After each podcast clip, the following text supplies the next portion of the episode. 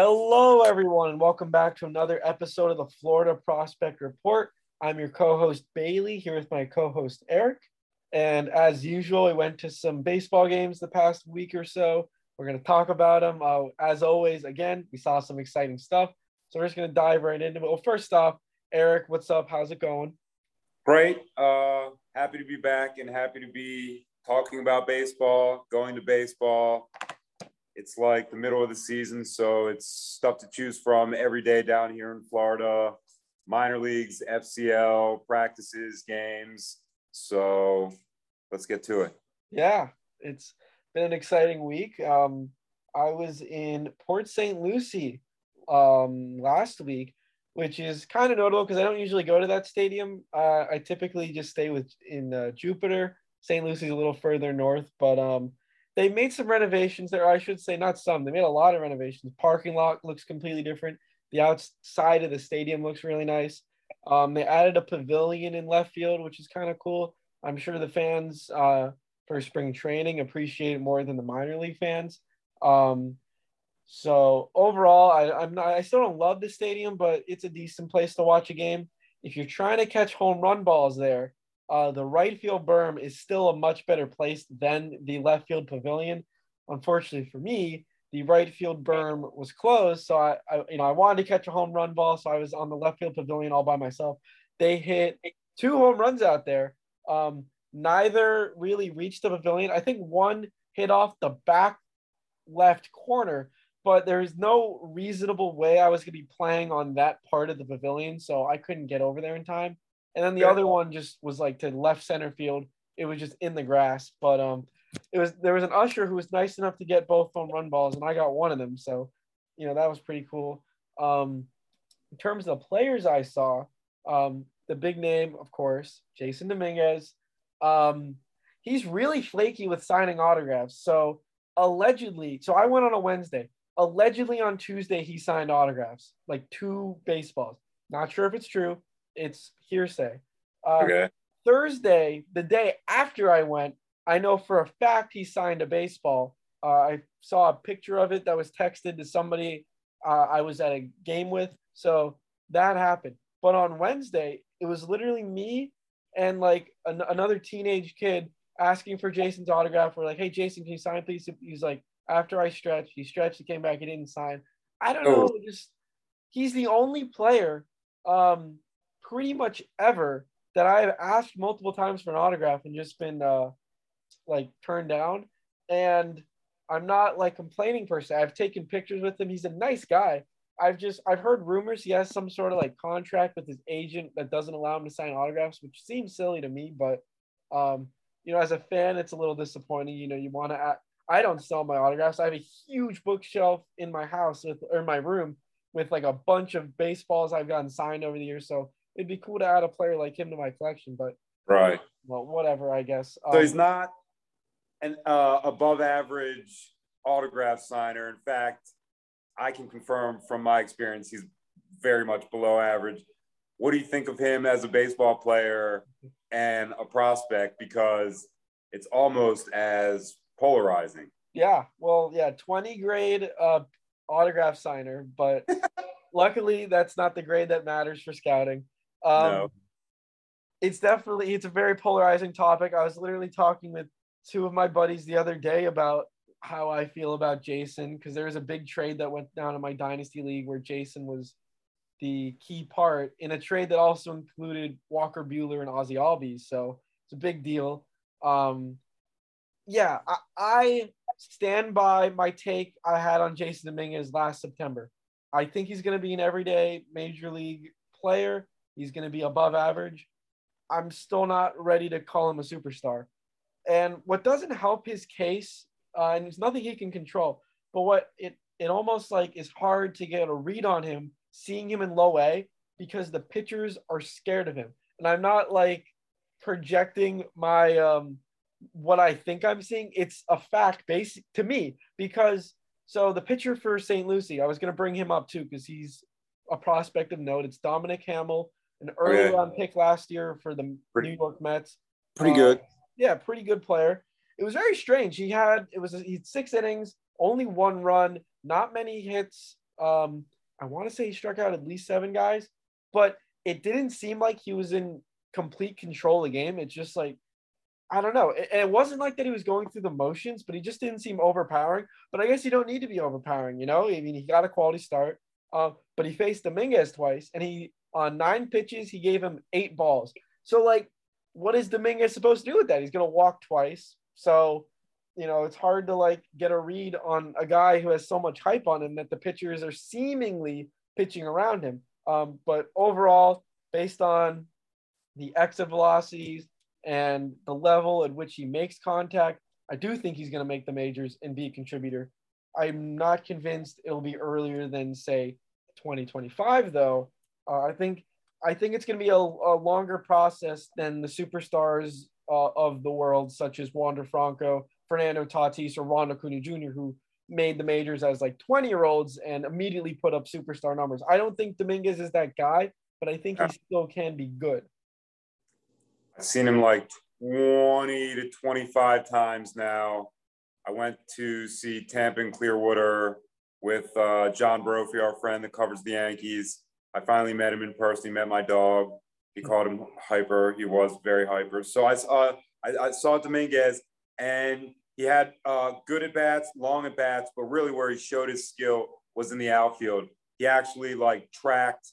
He, he, he showed his athleticism and his start and stop and his ball in the air recognition skills, they are they are those on, alone are highly above average. So just on that, he can float. But he really is a, a good hitter, a right. fine hitter. I don't know if he's going to be a switch hitter forever, but he's good at touching the ball and he's good at putting it in play. So if he was like in another team system, I'm not sure he would be a top 15 guy.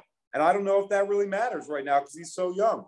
Right. But he is good and he shows skill like every time I see him it's kind of like a new little wrinkle to his game. So when he puts it all together, I think maybe he'll be a little bit better than just major league regular, but not annual MVP player like he was supposed to be when he when he first came out. I really like watching him, and I think he's a good a good minor league contributor and, and is going to move up pretty soon. I definitely agree. He's he's a good player, and I like watching him actually. Yeah, I do too, and I think he could be a superstar if everything goes right. But I I uh, I think it's a little um, optimistic to say the least to assume that that's a likely outcome because I don't I don't think it is a likely outcome, but it could happen. Um, speaking of other Tarpons of note that I saw, um, I saw Alexander Vargas, Anthony Garcia. Me too. Um, they played well. Yeah, I mean, when I saw them, that those two didn't really stand out to me. At least in this game, I've seen Garcia before, and he has insane power. He's just such a big dude. Um, I would say the player who stood out to me the most was actually uh, your boy Antonio Gomez. Um, really nice guy. Uh, didn't have the best of games behind the plate though. Um, and it's you know, I think he did throw out one guy, but I'm pretty sure there was at least two guys who he didn't throw out. So I don't know. It just he seemed a little. His pop time was slower than I remember because I he's usually uh, supposed to be a really good catcher defensively. My game was the same thing. I think three people stole, or two people stole. He did not throw either of them out, but he did get somebody. He picked somebody off behind them at first base. But that wasn't a good throw. That was more of the Garcia scoop and tag, and basically was blocking the guy. So I don't know what happened, but I'm going to investigate, and we're going to make sure that Gomez is on top of at least the defensive catcher prospect rankings very soon. When I saw them, by the way, Garcia had extreme green light. So he stole twice and he made it once. And he really wow. accelerated, he really accelerated pretty well. And I said something to John, and John was like, Yeah, he steals all the time. He has double digit steals. Anthony Garcia, right? Yeah. The what about an Avisail Garcia comp for a, a big guy who can has big power but low key is fast. Is that a?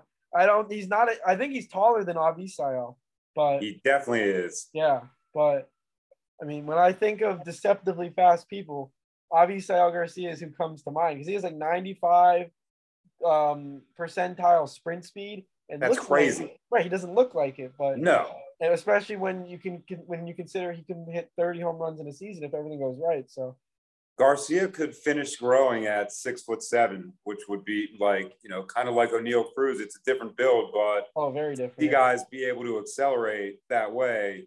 It's you know, it's very different. I guess I guess in that way, results wise, it's a very fair comp. Yeah. And um, a little bit more on the Mets Tarpon game I went to. Uh, shout out to Stanley Consuegra, or I probably butchered that a little bit. Stanley Consuegra. Yes. Joins a special a special club. Yeah, he uh he joins a club of Jayson Werth, Jose Miranda, Maikel Franco, and oh, how am I forgetting this? Who it's players who have hit a home run, which I ended up with the ball. Oh, Carlos Cortes. That's the fourth guy. And then the fifth now is Stanley Consuegra. Players who have hit a home run ball that I have ended up with. Um, caught zero of them on the fly. Well, the Maikel Franco one, you be the judge. It wasn't on the fly, but I caught it on, the bounce. Today. So kind of counts, but right. and I probably could have caught the Jose Miranda one, but I wanted to be safe and make sure it bounced in front of me on the grass so I could just pick it up. Um, but yeah, so and it wasn't just a one-off home run. Stanley is actually putting up really nice numbers uh, for the uh, first half South Division champion St. Lucie Mets.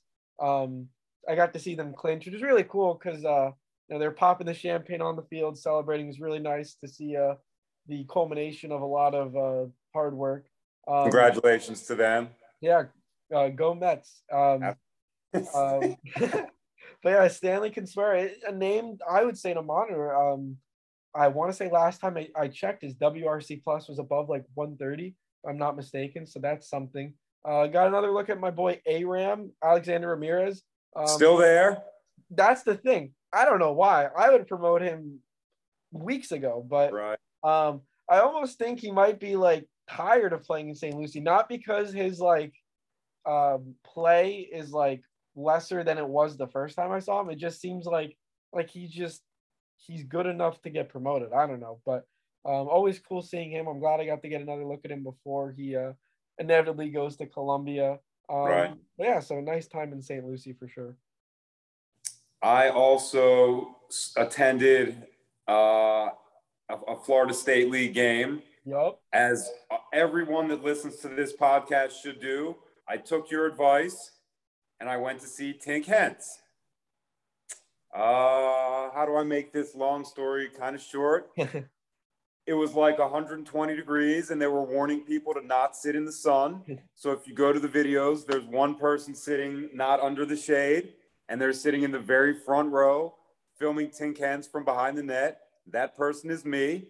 And the game that I filmed and did not stay for and did not watch all of because I just was focused on him warming up and his uh, three innings turned out to be a no hitter yep. that Palm Beach won over Clearwater. So I was there for five innings, and this is where I admit that I left a no hitter early, but I still was really happy with what I saw from Tink Hence.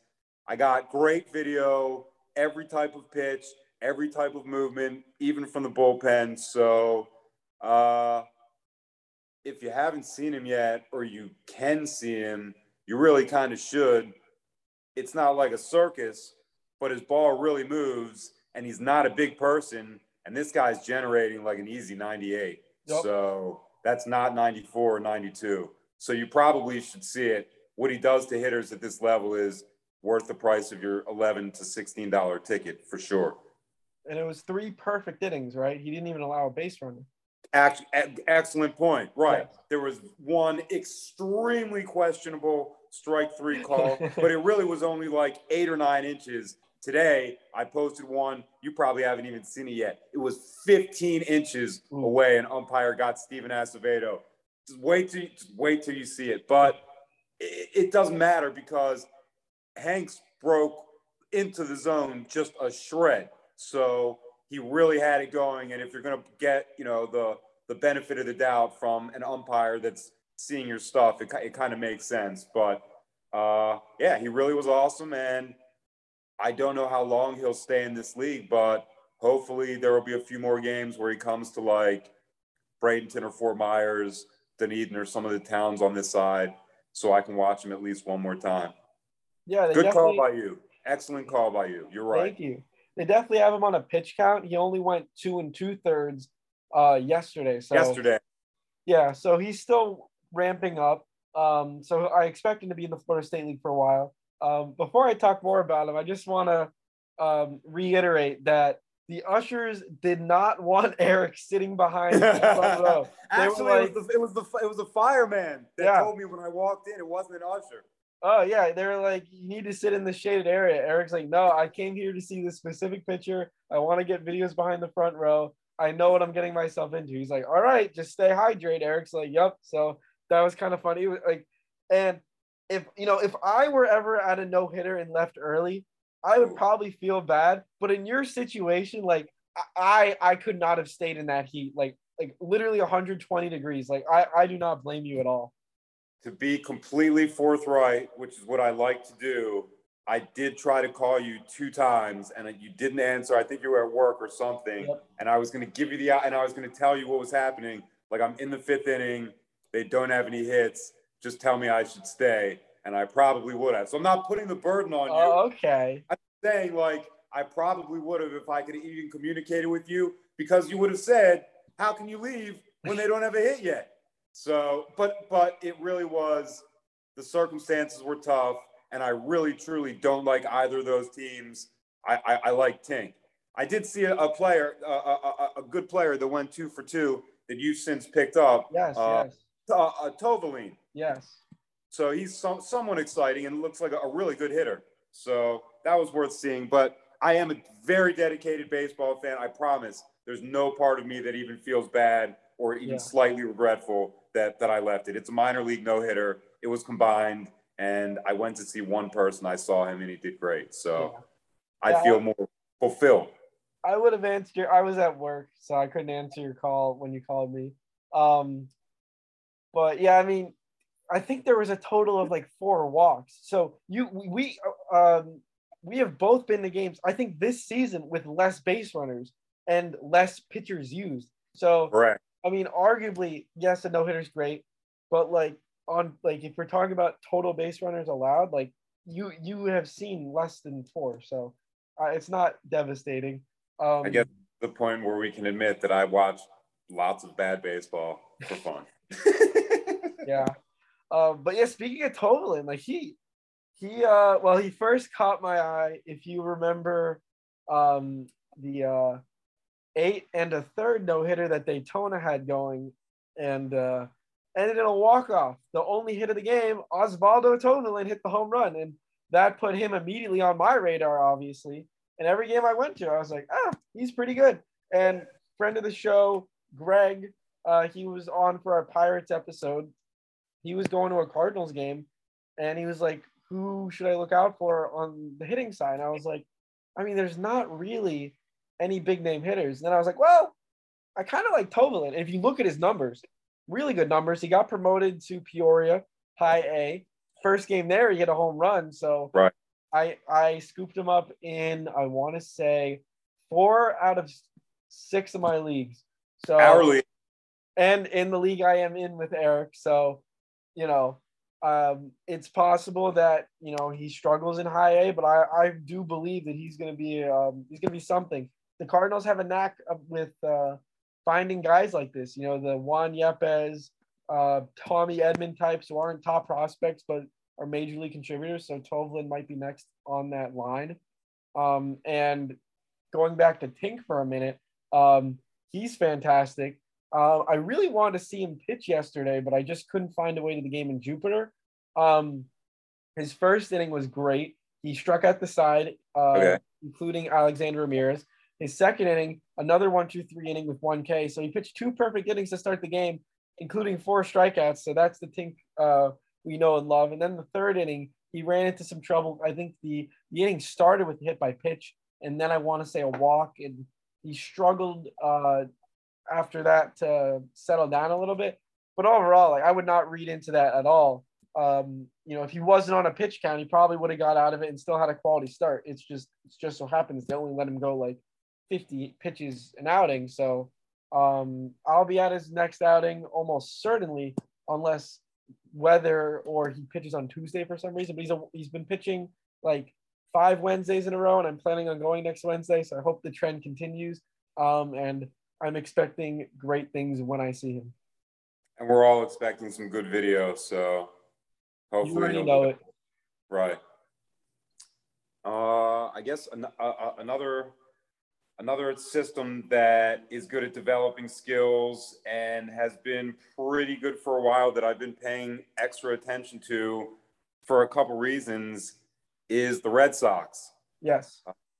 I saw their rookie league team play against the Orioles. I, I, I, I looked at their standings and their roster and I knew that they were, I guess, like above average or good, but seeing them in person, they really have a few standout players that people should know. I guess people like us already do know, but maybe a little bit mainstream. And that definitely starts with uh, center fielder Miguel Bleis or Blies. It's B L E I B L I E S. I say Blies, but I have no clue if that's right. I would like to get it right. We definitely care about that as a yes, show, but definitely. we don't know it, and I don't have the pronunciation guide, so I'll, I won't say it that many times and try to mess it up. Maybe you're right, but he's an outstanding athlete, and he's a great hitter with a body that's not built to hit right now.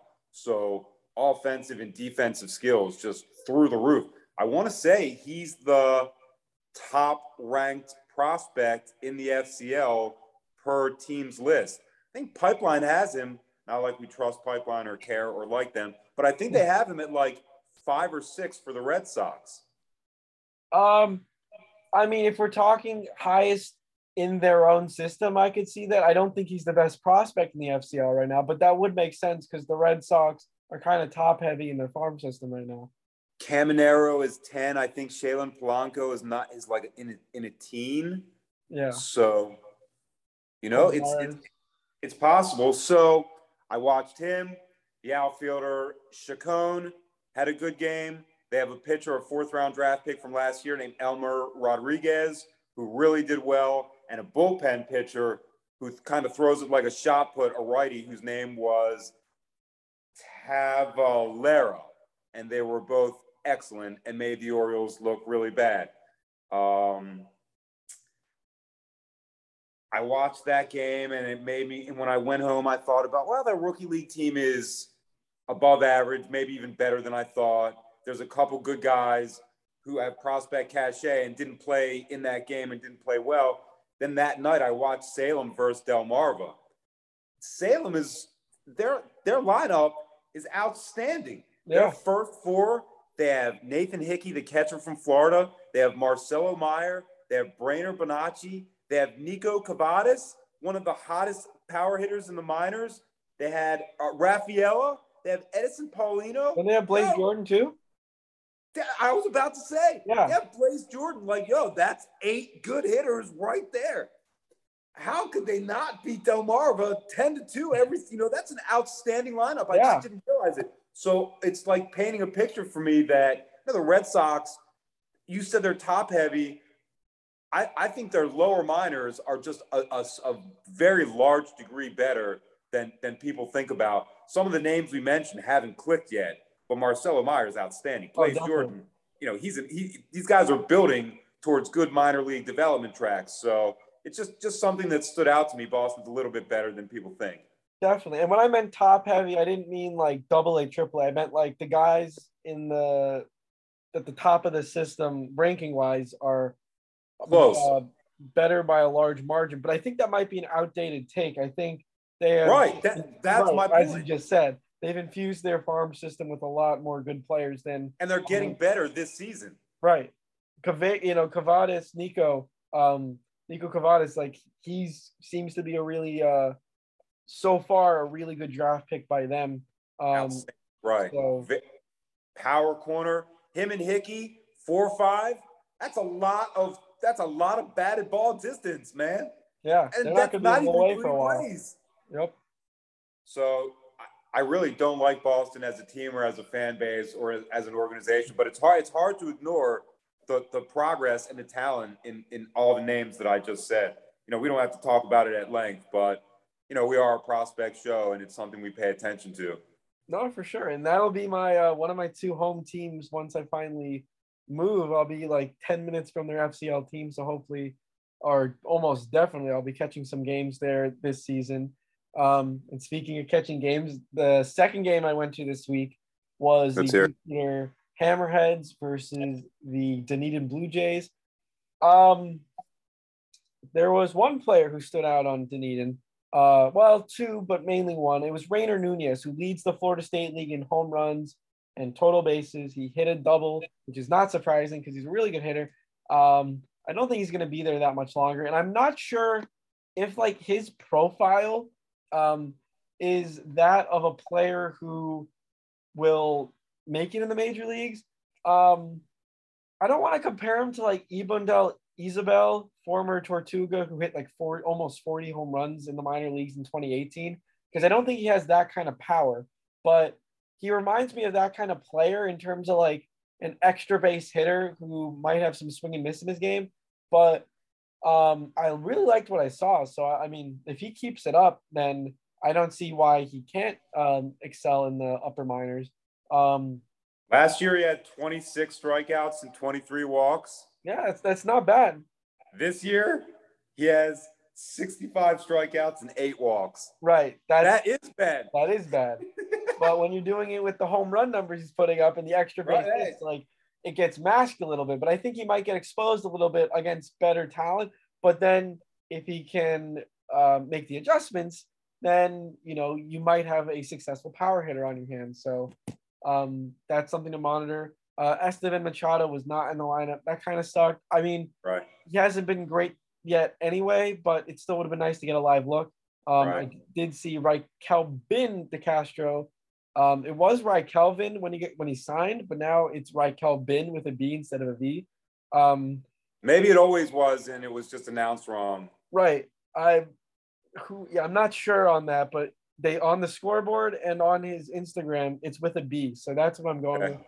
Um, offensively, I didn't see much that stood out outside of his speed. He's fast. Uh, I don't know if he has. I, I'm not sold on the hit tool or the power, but defensively, which was was his calling card when the Blue Jays signed him, really slick at shortstop. Like he made a really nice play in the Oh, first inning to take a hit away from I want to say it was Osiris Johnson, who, speaking of which, has looked really good in the past like two weeks. Um, but yeah, so I mean, there's never a question if the Castro was good on defense, but um, he confirmed to me that he is. That's um. Yeah, and uh, Khalil Watson um, only struck out once. He had a, a base hit, a single, so that was good to see from him. Um, and the most impressive hitter I saw that night was Jose Salas, which is so nice. Um, in January, I wrote about Salas, and Did you? yeah, I'm, maybe. Um, I said, um, although he quote, although he did not put up the best stats, there are still multiple positive takeaways. Um, and then I went on to say he's younger than the competition, so don't expect him to excel immediately. His plate discipline, discipline, excuse me, remains strong with a nine percent walk rate and a twenty three percent uh, strikeout rate. He's hitting the ball hard. He had a 109.7 mile per hour exit velocity in his debut game with the Hammerheads in 2021. So, and then I said, if he can tap into more power in game, he will have a true breakout. So that was in January. Then I saw him play twice in April. And then I said, let's see, what did I say? So while the power has not quite shown up statistically indicated by his 0.65 ISO, the rest was positive. He still produced high exit velocities and still had his good eye at the plate. I was impressed the multiple times I saw him uh, with my live looks. I went on to say he's a fun player, and I said he's only going to get better. Did not leave any room for error there, just said he will get better. Um, and I also said he will grow into more game power as he develops, and then will be one of the top prospects in the sport. So that's kind of a bold take for a prospect who statis- statistically was struggling at the time. Um, and then June 1st, I was on the RotoWire Prospect podcast um, with James Anderson. Thank you again to him for having me on. Um, and I talked about all those Jupiter infielders, including Salas. And I basically said, from what I've seen in person, he looks good. And I understand he hasn't put up amazing, you know, earth shattering numbers, but he's looked good as just his body of work And I expect, based on the exit velocities and his plate discipline, it's going to click at some point, and we just need to be patient. I did say in uh, on his podcast, I wouldn't have it. I probably wouldn't have him in my top 100 prospects anymore, but he's still in the top 200 or 300 at worst. And um, based off his past three and a half weeks since my episode with James, I think Salas has uh, catapulted himself back into the top 100 area. I think that's um, fair. In 17 games in June, 367 batting average, 473 on base percentage, 583 slugging, two homers, 12 RBIs, five doubles, a triple, nine walks to nine strikeouts, and six for six on the base path. He is breaking out before our eyes, and he hit a home run the night I went. Beautiful, beautiful swing. Um, really cool to see him do that in person. Um, but it's just really cool to see a prospect, uh, one who's really nice, two who I've always thought highly of, but just felt like the stats were not matching the production for a while there. Just to see him finally have that breakout is just really uh, it's got to be rewarding for him, and it feels good just to be witness to it. And um, I feel like if he keeps this up for a, a, couple more weeks, I probably won't see him again in Jupiter. He'll probably get promoted to Beloit. No, that's right. That's what a team like the Marlins, they're going to reward a hot June for a 19 year old. Yep. They, they're they're going to they're going to get him up soon.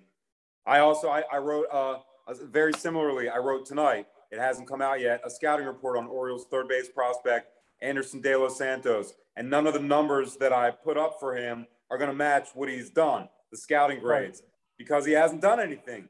But at this level, not being bad, not being overwhelmed, not going into bad streaks shows that there's a positive side to be seen. You got to get bigger and you got to get better. So I expect that to happen. For you, that's what you said about Salas a year ahead. And he got better from April to, to into July. So he kind of rewarded your faith. And to a really large degree, watching so much baseball, like that's kind of what this show is about. So uh, good for good for Jose Salas. Yeah, I mean, um, it was pretty cool because uh, I was basically saying the same thing you said about De Los Santos about Salas that like I have faith.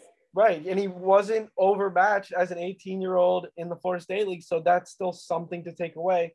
Um, We're smart enough to know what it means, like your strikeout and walk numbers, as opposed to your batting average and overall on base. Right. If you strike out 50 times and you walk twice, you might be in over your head. Right.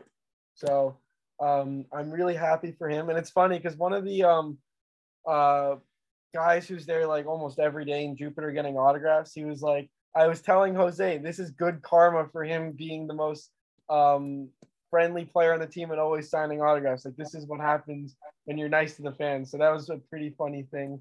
Um, and speaking of uh, players signing autographs, so I was at the game on Thursday, and Jordan Holloway was listed on the roster. Now I've met him many times over the years, but I wanted to say hi to him if he was there. I knew he wasn't going to pitch on Thursday, but I was like, well, maybe he's with the team. I go to right. the bullpen. Uh, he's not there. I go to the dugout. He is there, and he's sitting next to a blonde dude. I'm like, that's Max Meyer. I check my phone, pull up a picture of Max Meyer. It is Max Meyer. And I I've never seen Max Meyer play. Therefore, I've Either. never met him, never got an autograph, never got a selfie. So I want to.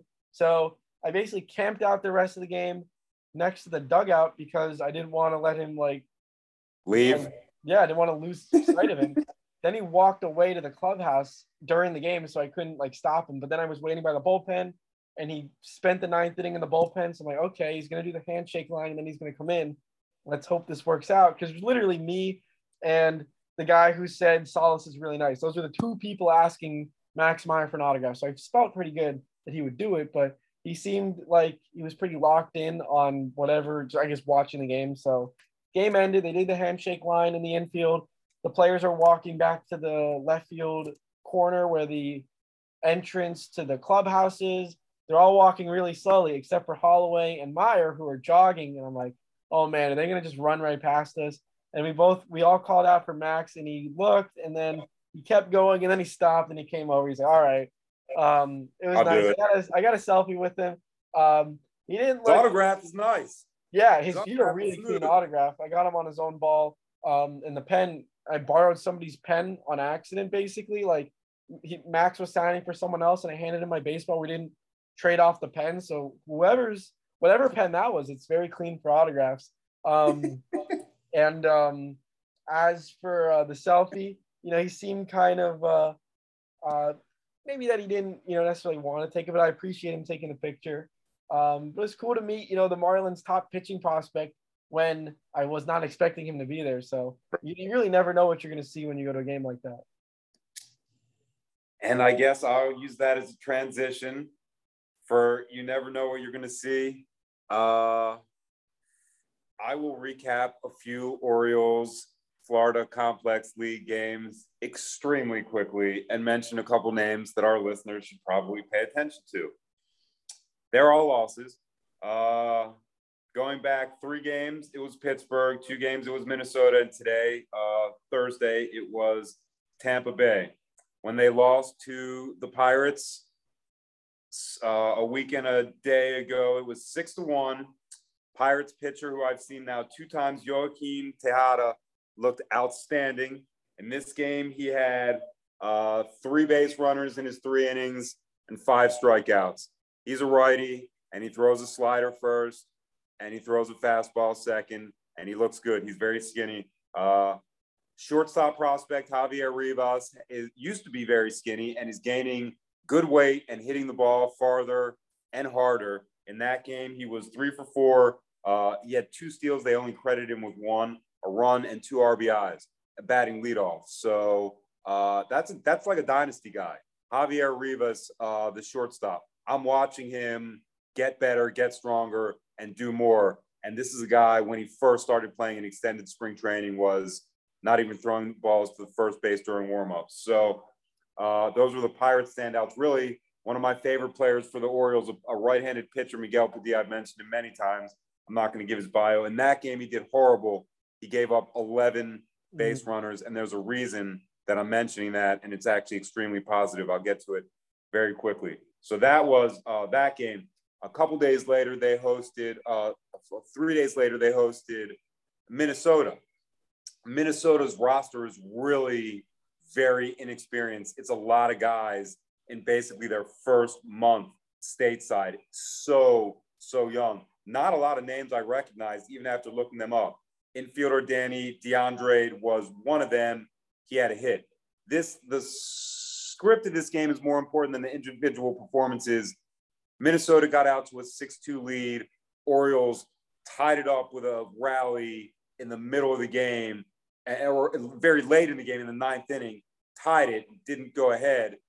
Uh, then Minnesota took the lead. The Orioles had to come back and came part of the way back and ended up losing 11 to 9 in extra innings. So two comebacks, one to tie and one to almost tie or win. So it was really very exciting and a lot of highlights if you look at the box score.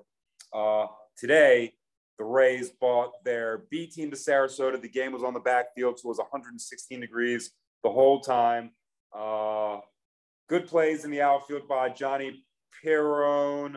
Uh, pitcher Orlando Barrios did well. Pitcher Alexander Alberto for the Rays did uh, outstanding, and um, it was uh, it had the, the look of a game that was going to be low scoring, and the Orioles were going to win. Miguel Padilla bounced back.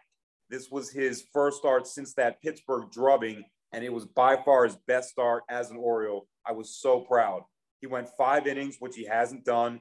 He had five base runners, no runs, no earned runs, and five strikeouts, every last one of them on a dirty breaking ball. Please go to my Twitter if you're an Orioles fan and watch the straight down drop that Miguel uh, Padilla can put on a ball, a breaking ball when it's warm. So that's my Orioles FCL recent update tomorrow, which is Friday. They're at Pirate City. So I will be there watching with the family of Orioles catching prospect Samuel Basallo. I believe their record is two and ten or two and eleven. There's a lot of learning going on. Yeah, a lot of fun names there. Um, I definitely know Danny De Andrade. Um, he's a guy I'm excited to get a look at whenever I make it over to Fort Myers. And um, as we start wrapping things up, there's a couple players I just need to shout out. You know, hopefully get enough of them uh, just enough names named as I can. First off, Oneil Cruz finally in Pittsburgh. Oh yeah. Oh and yeah. between the exit velocities and the velocity of his throws from shortstop to first, like it is maddening that he that the Pirates waited so long to promote him. But I know our friend Greg would not appreciate me dwelling on the fact that he was in um, AAA. Indianapolis. Right. And he would just want me to just appreciate that he's finally in Pittsburgh. So I will. Um, speaking of which, you and Greg will get to see Oneil Cruz this weekend in St. Pete. My first major league game of the year. Yeah, so that's going to be pumped. exciting. Um, Right.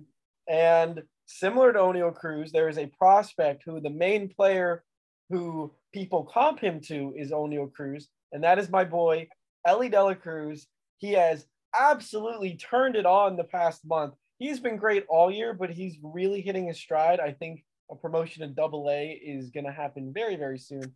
Uh, and over the past uh, month or so, he has a 327 batting average, 383 on base, 673 slugging. That's good for a 1,057 Oh. OPS. WRC plus in that stretch is uh well 185. That's pretty Oh. good, I would say. You know, you know, 185. Nah, pretty good. Uh seven home runs, seven stolen bases, you know, striking out just under 30% of the time, which, you know, that's You, you did not have to say that. I didn't have to say it, but that that's not terrible. It's not 40%, which is obviously terrible. Right. Um, and he, for the season, he's striking out 30.6% of the time, which is for him, that's, you know, last year it was 31%. So it's in line with um, last year. And it's good to see. He's walking more than he did last year, which is important. 4.8% last year, 7.3 this year. That's This year, right. Right. And you know, a big thing with Nolan Gorman. I'm now Gorman doesn't have the speed of De La Cruz, but they're both power hitters as well. Everyone was like, "Oh, Gorman strikes out 30% of the time. He's never going to make it." It doesn't matter if he strikes out 30% of the time if he's homering, you know, 40 times a season. And Gorman, I think, eventually will be doing that. He had a two homer game, a four hit game the other day. Um, and he has six home runs already in the major leagues. Yes, he is striking out 33.6% of the time. He struck out 34% of the time in AAA. But between AAA and the majors this year, he has 21 home runs. He had a 168 WRC plus in AAA. It's 136 in the majors. This is an above average hitter, Nolan Gorman. That's an adjust. That's an adjustment. That's you know that's a fine level adjustment. Right. So um, it's okay to strike out if you're succeeding in other parts of the game, and he is. Um, really quick, few other names. Uh, Juan Yepez still cruising along with the Cardinals. I, you know, not sure if I agree with the way they've been using him defensively. I know our buddy Rick from Pars List. Um, You might have an opinion on that. right? But you, you- can't help but smile when you look at how he's been hitting this year. He has been really fun to watch. And then finally, speaking of major league hitters who have been fun to watch, Jon Berti. Um, I got to see him rehab with the Jupiter Hammerheads on May 25th, um, which was exactly 30 days ago. And he has played in 24 major league games since that uh, minor league rehab and has stolen 19 bases 19. on 19 attempts and the in the past 30 days. So not even 24 games. Just since may 25th um the next closest guy on the stolen base rankings has nine. And i want to say it's like marcus semien and maybe one other guy. That's less than half of Half. jon berti's 19 he stole two bases today I, I might actually be wrong. He might because he stole two bases today. That's that I think was from when he only stole one. Yesterday. So I think he's Hold up to 20 now. I'm gonna look right now. So he's just insane on the base path, and he always has been. The big development for him is he has 21. right. So well, he has 21 stolen bases on the year. I think he had two before the the injury. So I think he does have 19 since May. 19. Okay. Right.